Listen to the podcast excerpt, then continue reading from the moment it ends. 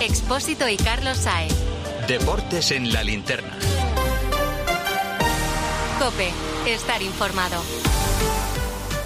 Deportes en la linterna, Charlie Saez, todo tuyo. ¿Qué tal Ángel? Buenas tardes, día de resaca tras la Supercopa, feliz para el Real Madrid, triste para el Barcelona, enseguida estamos con todo lo que ha dejado ese primer título de 2024, pero a esta hora el mundo del fútbol está mirando a Londres porque estaba previsto que arrancase a las ocho y media la gala de BES para elegir al mejor y a la mejor jugadora de la temporada y ha comenzado esa gala munilla. Está a punto de hacerlo Charlie en el Eventing Apolo de Londres. Recordamos que se premia en esta gala de ver de la FIFA a los mejores de la temporada pasada, sin incluir, eso sí, el Mundial. Y a pesar de todo, en la terna de candidatos vuelve a estar Leo Messi, el ganador del año pasado, junto a Kylian Mbappé y al gran favorito que es Erling Haaland. La noticia hasta ahora en Londres es que ninguno de los tres, lo han contado los compañeros de Mega, ninguno de los tres acude a la gala. Pasada las 10 de la noche se va a anunciar el ganador y también pasadas ahora, las 10 de la noche, conoceremos si Aitana Bonmatí, que es la gran favorita, es la candidata o es la mujer que sucede a Alexia Putellas en el palmarés. Pendientes durante todo el programa todo lo que ocurre en Londres con esa gala de BES, pero ahora es tiempo de hacer balance de ese 4 a 1 y de esa Supercopa para el Real Madrid. Primer título del año que cayó del lado de la Casa Blanca. Y ahora va a llegar el momento. Ahí está. El 6. Flexiona la rodillita y arriba. Uno que ganó el Madrid y otro que perdió el Barça, que está tratando de digerir todo lo que ocurrió anoche en Riyadh. Y el primero que lo tiene que digerir, Bayori, es Xavi Hernández, que está en el centro de todas las críticas. Sí, del partido de ayer se le critica a Xavi el planteamiento. La defensa adelantada permitió al Madrid explotar los espacios a la espalda de la defensa azulgrana. Tampoco se entiende la insistencia de Xavi en ubicar a Araujo de lateral y a Cundé de central y más allá del partido de ayer a Xavi se le critica por no dar traslado en más de dos años que lleva su idea al terreno de juego. El equipo es frágil, no se aprecian mecanismos ofensivos y defensivamente ha perdido solidez. Además, su discurso por repetitivo está agotado. Xavi dice estar preparado para recibir y encajar las críticas. Creo en el proyecto, creo en mí mismo, creo en el, en el futbolista que, tenemos y creo que somos capaces de revertir la situación estoy fuerte, estoy tranquilo y, y, evidentemente hoy es un paso atrás en el proyecto y es un golpe duro para mí, para el club, para los futbolistas, pero esto continúa. Aguantar la crítica es el momento de, de pedir perdón a la afición. La gran pregunta a esta hora, Víctor Navarro, ¿apoya el club con la porta a la cabeza la figura de Xavi Hernández como técnico? Pues ahora mismo sí, el presidente del Fútbol Club Barcelona sigue confiando en Xavi Hernández, es eh, lo que sale de fuentes de la directiva del Fútbol Club Barcelona. Ya anoche explicaban a la cadena Cope que es momento de unión, de estar juntos y que están al lado de su entrenador para seguir luchando por los tres títulos que quedan, la Liga, la Copa y la Champions. Ayer al acabar el partido, el director deportivo del Barça, Deco, ratificaba a Xavi al micrófono de Mónica Marchante. ¿No os habéis movido de vuestra postura sobre el entrenador del Barcelona o este, esta derrota tan abultada os puede plantear algún tipo de duda? Yo creo que esta pregunta no tiene ningún sentido. Al final hemos perdido un partido, una final. Eh, eso es, no es el momento para hablar de esto. Mister sigue con toda la confianza de entrenador, de, de presidente, de, la dirección deportiva. Es una derrota dura, sí, que hay que analizarla, hay que pensarla, hay que discutirla, pero es una derrota que no, no, no, no cambia nada. El primero que sale en la foto es Xavi Hernández, pero también en esa fotografía de Dubadía salen un montón de futbolistas que no están ni mucho menos rindiendo al nivel esperado.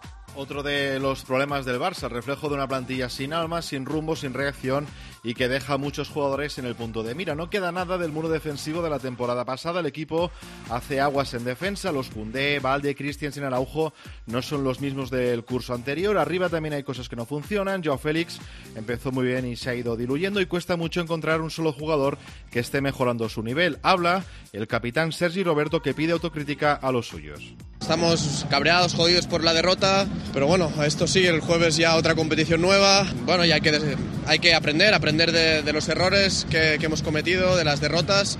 Pero bueno, quedan otras competiciones en juego, confío plenamente en este equipo y nada, a, a, seguir. Si está fallando el técnico, si están fallando los jugadores, hay quien apunta al presidente allá en la puerta. Joan, confianza con Xavi. Presidente, confianza Y con es Xavi. que la porta Gil también sale muy señalado de esta Supercopa y de esta temporada en general del Fútbol Club Barcelona. no se ha escapado de las críticas después del 4-1 en Riyadh. Palancas frustradas, posibilidades escasas de fichar en este mercado de invierno y unas expectativas desmentidas por la realidad a día de hoy que ponen al presidente azulgrana en la picota. Su principal opositor en las últimas elecciones, Víctor Font, aprovechó el contexto y se, se expresó en redes con un post elocuente. No hay atajos que funcionen por más que generen ilusión. Los resultados vienen cuando se trabajan a todos los niveles. Un presidente y junta que no tomen decisiones del día a día. Una estructura deportiva con talento y experiencia y profesionales en todas las áreas. Toca refundar el club, profesionalizarlo y modernizarlo. ¿Quién tiene más culpa de la situación del Barça? Buscamos responsables. Tomás y Emilio. Que usted hecho hoy aquí es impropio de, de una, de una competición que quiere ser seria. Muy bien. Vale, pues hablemos de eso. Pero no nos adelantemos. Emilio y Tomás. No, si es una, una noche estupenda. Ha sido el atraco más grande que yo he visto en los últimos años en las jornadas finales. Es vergonzoso. Vaya pareja. Tres patas tiene este banco, la Porti, la Porta, Xavi o los jugadores. Emilio, ¿tú a quién señalas? Bueno, es evidente que cuando el fracaso es tan grande y sobre todo cuando el fracaso se veía venir y estaban jugando como estaban jugando, el primer responsable de todos es el entrenador, evidentemente. Pero si esto tiene la continuidad que muchos tememos, pues probablemente habrá que mirar al palco, habrá que mirar a los que han construido esta plantilla y sobre todo habrá que señalar a los culpables que a lo mejor a final de temporada pasarán factura. Tomás, ¿dónde o en quién quieres poner tú a esta hora el foco? ¿En la Porta, en Xavi o en los futbolistas? No, hombre, Emilio se explica muy bien, pero es que yo dudo, perdóname, que un entrenador, otro entrenador mejore esta plantilla y mejore esta situación. El Barça ha de un descalabro deportivo e institucional, que es lo peor enorme. Pretender que un equipo de fútbol funcione como está organizado este Barça desde tiempos inmemoriales es imposible, querido. Jurado, le hemos preguntado a nuestros oyentes, arroba deportescope, tres opciones, la Porta, Xavi o los jugadores. Sí, pues de las tres opciones hay una que se lleva la palma. El menos culpable para nuestros oyentes es la plantilla. Los jugadores se llevan el 21% de los votos. Después está el presidente Laporta, culpable para el 31%. Y el principal señalado por nuestra audiencia es Xavi Hernández, que se lleva el 48% de los votos. Y mientras tanto, es evidente en el Real Madrid tan contentos. Habló anoche Florentino Pérez sobre el líder de este equipo, Carlo Ancelotti. que va muy bien al, estilo del Madrid, tanto por, por su manera de entender el fútbol como por su comportamiento ejemplar siempre eh, en cada partido. Por tanto, encaja muy bien Real Madrid-Ancelotti, encajan perfectamente. Si decíamos que Xavi Hernández salía en la foto del Barça, es evidente, Melchor, que Carlo Ancelotti también sale en la foto, en este caso, del Real Madrid. Sí, yo creo que le dio un baño táctico. El Real Madrid empezó ganando el partido con ese planteamiento in- eh, inicial del técnico italiano Carlo Ancelotti, primer título de la temporada. Décimo tercera Supercopa de España, segunda para Ancelotti que suma ya 11 títulos con el Real Madrid, convirtiéndose en el segundo técnico con más títulos empatado con Zidane y a tan solo tres de Miguel Muñoz. El técnico italiano es además el segundo entrenador con más partidos, 264 dirigidos al conjunto blanco. Un Ancelotti, Charlie, que ha conseguido todos los títulos posibles con el Real Madrid ya dos veces, salvo la Liga, que de momento solo lo ha ganado en una ocasión. Un técnico, el italiano, que sabe que de momento todo está bien, que está como en una nube, pero está preparado para cuando la nube se oscurezca. Creo que estoy en la nube, estoy en la nube hoy teniendo en cuenta que de la nube se puede bajar, esto no, no, nunca me lo olvido. Cuando ba- bajaré de la nube, estoy cierto que estaréis vosotros a despertarme. Ancelotti en el banquillo y Vinicius en el césped. También habló del Florentino Pérez. Bueno, Vinicius brilla casi siempre. Meter tres goles no es normal, ¿no? Pero hoy se los ha merecido y está muy feliz porque ha hecho un gran partido. ¿Quién se acuerda en una noche como hoy de Mbappé? ¿Realmente eh, le hace falta al Real Madrid un Mbappé? Realmente no es el día para hablar de esto. Melchor Vinicius, protagonista en el césped y también lo hizo en la sala de prensa. Sí, volvió a mostrar su mejor versión desde esa lesión. Fue elegido el MVP de la final en la que marcó esos tres goles, los dos primeros en siete minutos, que encarrilaron sin duda el triunfo y marcaron el devenir del encuentro. Y el tercero de penalti también cometido sobre el mismo. En el minuto 39, Vinicius ya había marcado ese hat-trick, que además, Charlie, es el más rápido en la historia de los clásicos. Un Vini que estuvo brillante, como dices, eh, en el césped, pero también lo estuvo en la sala de prensa, mostrándose sincero, autocrítico y con ganas de mejorar cuestiones de su comportamiento en los campos de fútbol.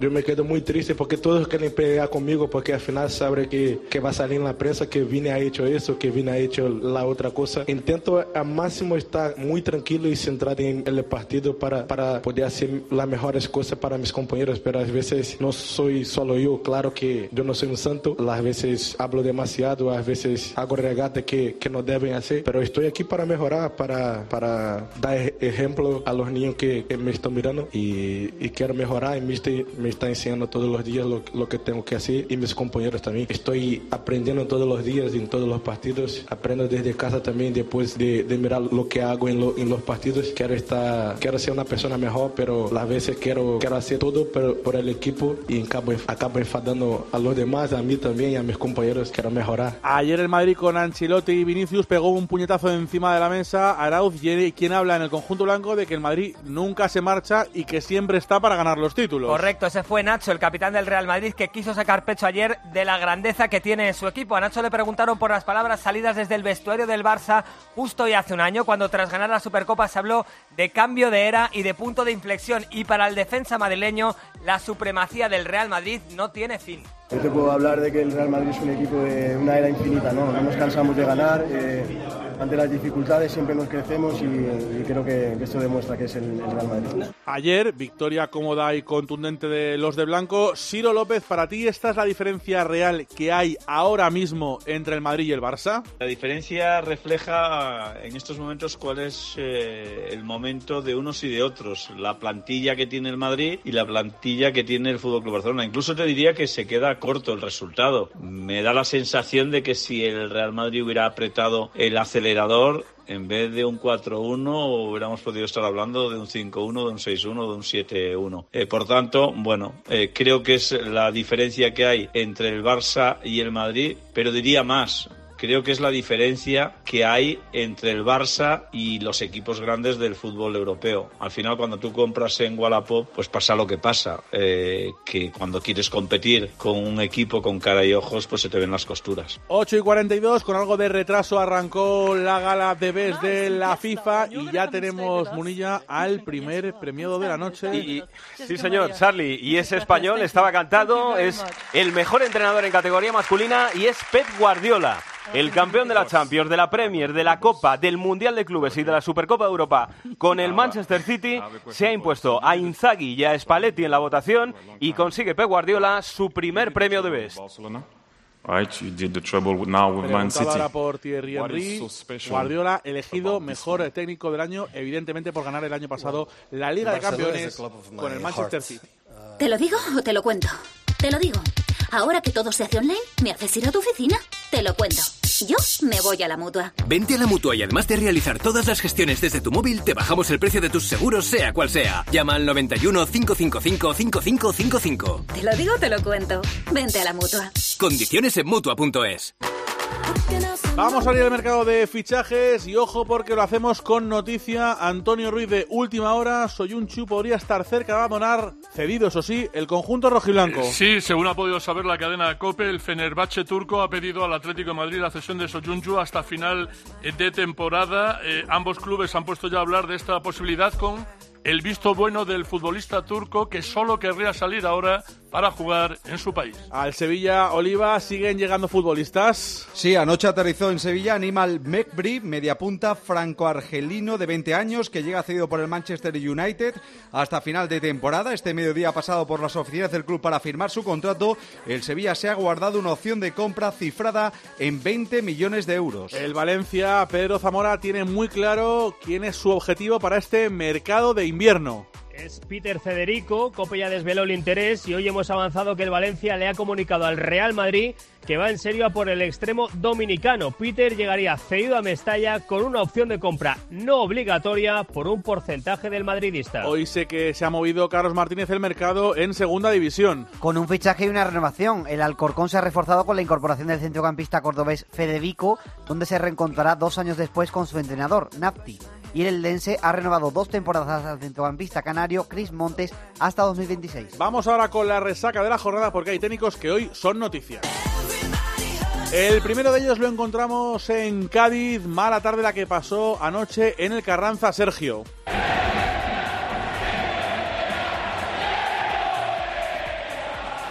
¿Cómo está la situación del técnico cadista Rubén López?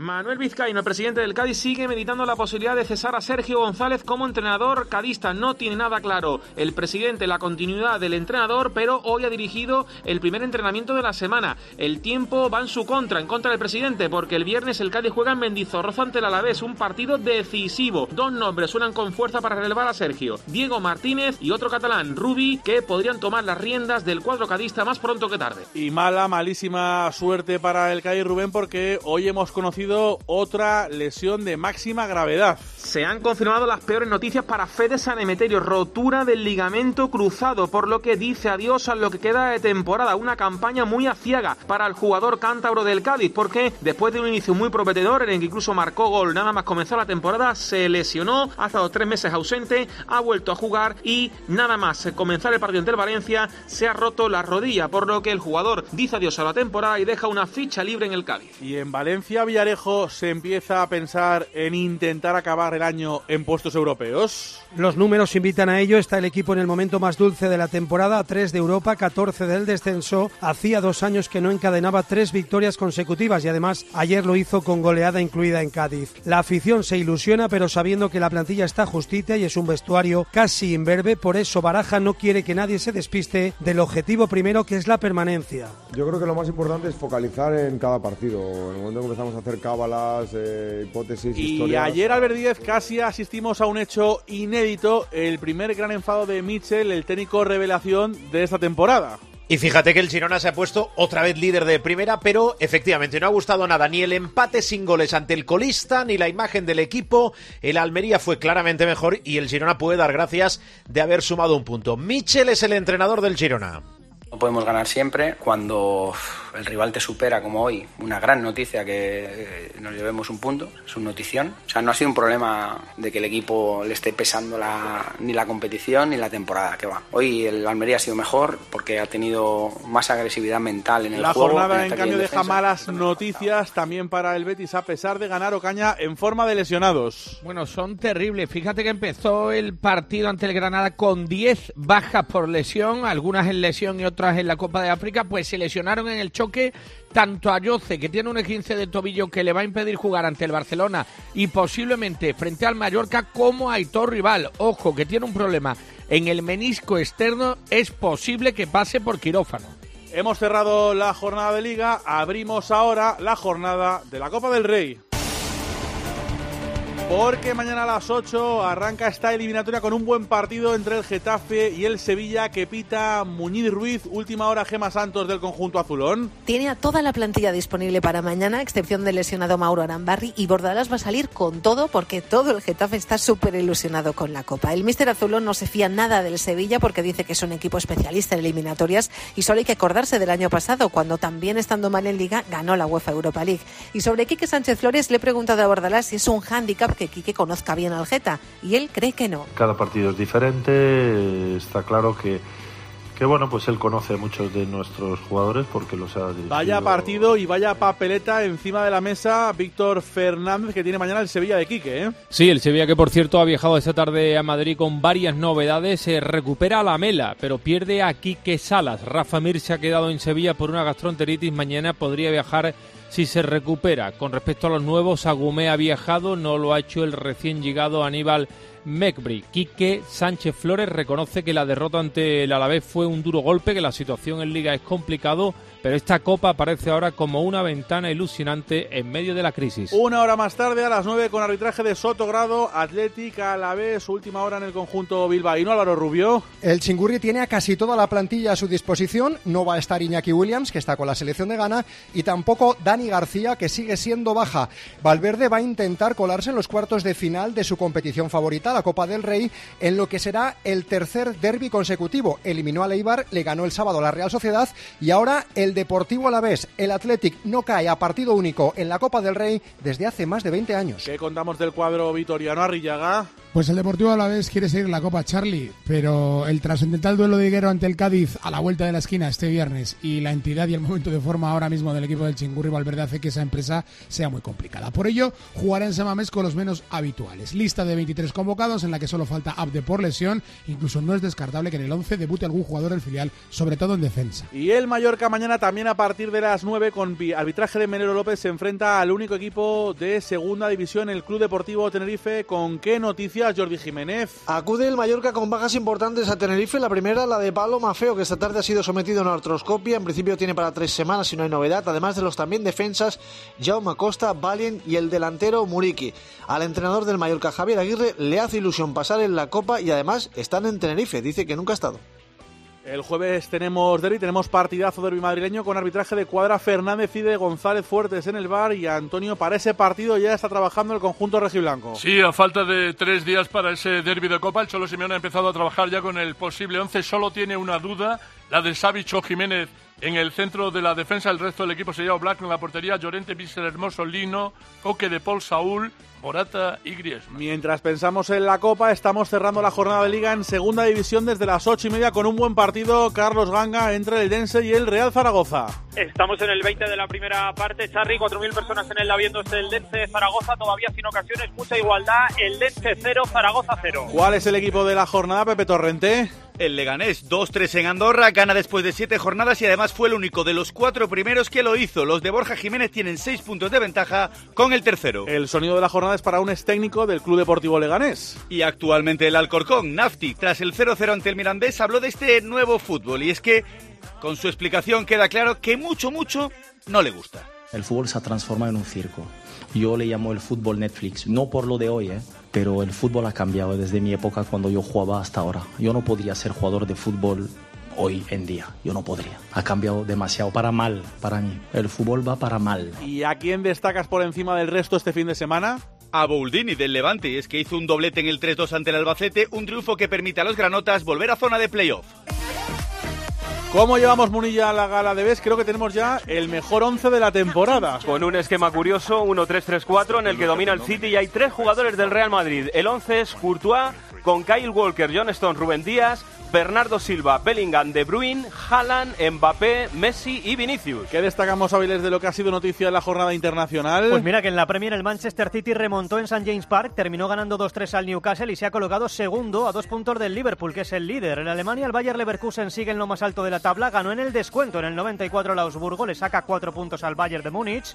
En Italia el Inter goleó 1-5 al Monza y también sigue líder. Y en Francia el PSG ganó 0-2 al Lens con un tanto de Mbappé y tiene una ventaja de 8 puntos sobre el segundo. Millán estos días no le quitas ojo a la Copa de África. No, y hoy hemos tenido un Senegal que ha vencido con comodidad 3-0 a Gambia, empate de Camerún frente a Guinea con un Onana que finalmente no ha podido entrar en la convocatoria. El portero del United ha tenido que aterrizar en una ciudad a 300 kilómetros del estadio por la niebla y no ha llegado para vestirse de corto. Y ahora a las 9 se disputa el Argelia-Angola. Hablando de selecciones, Abel Madrigal, ya tenemos fecha y escenario del partido para ese Brasil-España del mes de marzo. Sí, la selección española recibirá a Brasil el 26 de marzo a las 9 de la noche en el Santiago Bernabéu. El partido que es amistoso pretende ser un escaparate para la lucha contra el racismo y la violencia en el fútbol. Y este fin de semana no hemos tenido Liga F, pero sí que hemos tenido Carlos Martínez, Copa de la Reina. Te destaco Charlie dos goleadas. El Barcelona que ganó 0 a 6 al Albacete y el Real Madrid 0 a 5 al Betis. Y el Atlético ganó 1 a 2 al Alavés. 8 y 54, hasta aquí el fútbol. Carlos Saez. Deportes en la linterna. Cope, estar informado.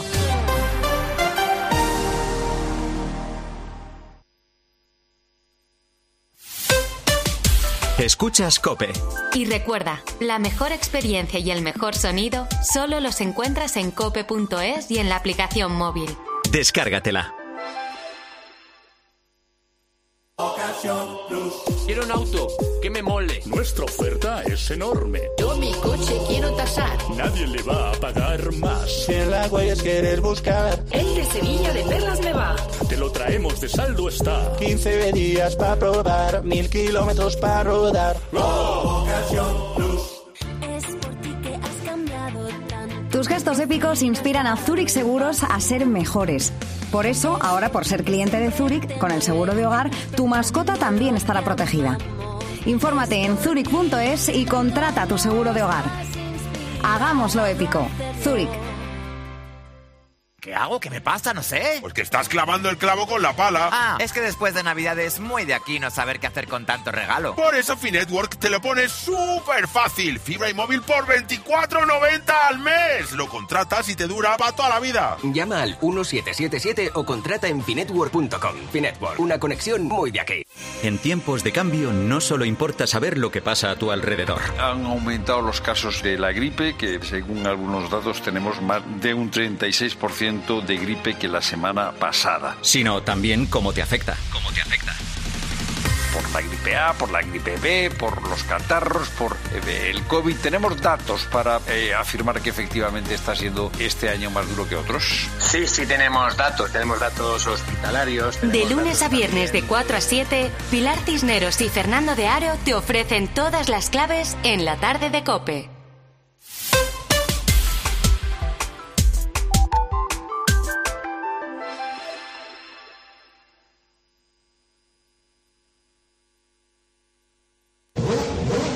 Hablamos del Dakar hoy un día muy triste porque el mundo del motor, Carlos Miquel, se ha teñido de luto porque hoy ha fallecido un piloto español. Sí, así está todo el campamento del Dakar, eh, con ese fallecimiento de Carles Falcón, que se accidentara en la segunda etapa del rally. David Castera, el jefe de la prueba, le ha recordado un discurso ante todos los participantes y ha dicho que mañana correrán, lo harán con el corazón roto y en homenaje al fallecido. En estado crítico de su accidente, este ingeniero tarraconense de 45 años es la víctima número 74 de la prueba más peligrosa del mundo. La carrera por contra Carlos sigue. ¿Cómo va Carlos Sainz en el Dakar? Otra lección magistral de Carlos Sainz, que se acerca un poco más a su cuarto título. Su rival Loes se perdió 10 minutos y acabó a 5.47 del matador, que es más líder con 24 minutos y 47 segundos de ventaja sobre Sepa cuatro jornadas del final. Pero no se fía Carlos y dice que cada día que pasa es un alivio. Sí, sí, son etapas siempre con, con infinidad de trampas, bien sea de conducción o de navegación y pasar cada día hoy es fundamental y pasarla sin problemas vital. Y bueno, que seguir igual la misma estrategia. Hoy en Australia, victorias de David Dovic, de Masarova y de Paula Badosa. Y a partir de mañana, Ángel García ya pendientes de Carlos Alcaraz. Llegó el día, Charlie. Llegó el día en el que Carlos Alcaraz va a debutar en el Abierto de Australia. Va a ser mañana a partir de las 11 de la mañana ante el francés Richard Gasquet, un eh, también joven talento que apuntaba mucho y que sin embargo con 37 años solo ha pisado tres semifinales de Grand Slam, mientras que Carlitos lleva ya dos títulos con solo 20 años. Se han enfrentado una vez en UMAG en 2021, precisamente en el primer título de Carlos Alcaraz como profesional con solo 18 añitos. Y ojo, busca lo único que le falta. La única semifinal de Grand Slam a la que no ha llegado es esta de aquí de Australia. En la Copa del Rey Pilar ya tenemos emparejamientos definitivos. Jueves, primeros partidos de cuartos, horarios de 6 y 9 de la noche. Real Madrid, UCAM, Murcia y Dreamland Gran Canaria, Valencia, Basket el viernes, Barça, Baxi Manresa y Unicaja, Lenovo, Tenerife. Los ganadores del jueves jugarán la primera semifinal, los del viernes, la del sábado a las 9. En la Nevia Parra, hoy a esta hora tenemos competición en directo. Es la festividad de Martin Luther King en Estados Unidos y ya se están jugando dos de los 11 partidos que se disputan hoy. A punto de acabar el tercer cuarto, los Sixers van ganando a los Rockets por 22 y los Mavericks acaban de arrancar su partido ante los Pelicans. De nuevo sin Doncic, ganan los de Dallas por 9. Balomano, última hora de los hispanos, Malvar. Bueno, pues los hispanos están mentalizados para el partido de mañana, ocho y media, ante Austria. Un partido que es o todo o nada, o seguir en la fase principal o volverse a casa. Solo nos vale ganar. Esta tarde ha llegado Ferran Solé en sustitución de Rozola, que ha sido operado esta misma tarde en Madrid. Y los hispanos han recuperado sensaciones buenas y van a por todas mañana porque saben que es una auténtica final. Waterpolo jurado, mañana final del europeo. Nos jugamos estar en los Juegos Olímpicos de París. La gran cita mañana, ocho y cuarto, nos jugamos ante, ante Croacia, el equipo anfitrión, la clasificación para los Juegos de París y el oro en el europeo, un reto que se nos ha resistido históricamente. En hockey, Camuñas también pendientes del preolímpico de estos días. Sí, ambas selecciones, tanto la masculina como la femenina, están más cerca de los Juegos de París. Las dos Españas son primeras de grupo. Las chicas jugarán mañana ante Canadá el último partido de la fase de grupos y los chicos harán lo mismo este miércoles ante Egipto. Y el ciclismo Erifrade está a punto de arrancar la nueva temporada de carretera. Dentro de poco menos de 5 horas va a empezar el World Tour con la primera etapa del Tour Down Under en Australia, 144 kilómetros. Ahí están Simon Yates, Alaphilippe, y Bauhaus, Iguan y Germain encabezando la nómina de Sprinter con seis españoles. Debuta Rulladrián El Bora, también Juan Pelope, Rubén Fernández y los Movistar, García Cortina, Barrenechea y Serrano. Seguimos Murilla con Neves con protagonismo ahora para el fútbol femenino. Sí, el mejor once del año en el que hemos visto a Aitana y a Olga Carmona. No ha podido ganar Jonathan Giraldez el premio a mejor entrenador en categoría femenina. Se lo ha arrebatado la seleccionadora inglesa Sarina Bigman. Y a partir de las 10 de la noche, los premios gordos con Haaland y con Aitana como máximos favoritos. Esto y por supuesto más cosas, Ángel, lo contaremos en el partidazo a las once y media con Juanma Castaño. Nos escuchamos, Charlie. Adiós. Gracias, adiós.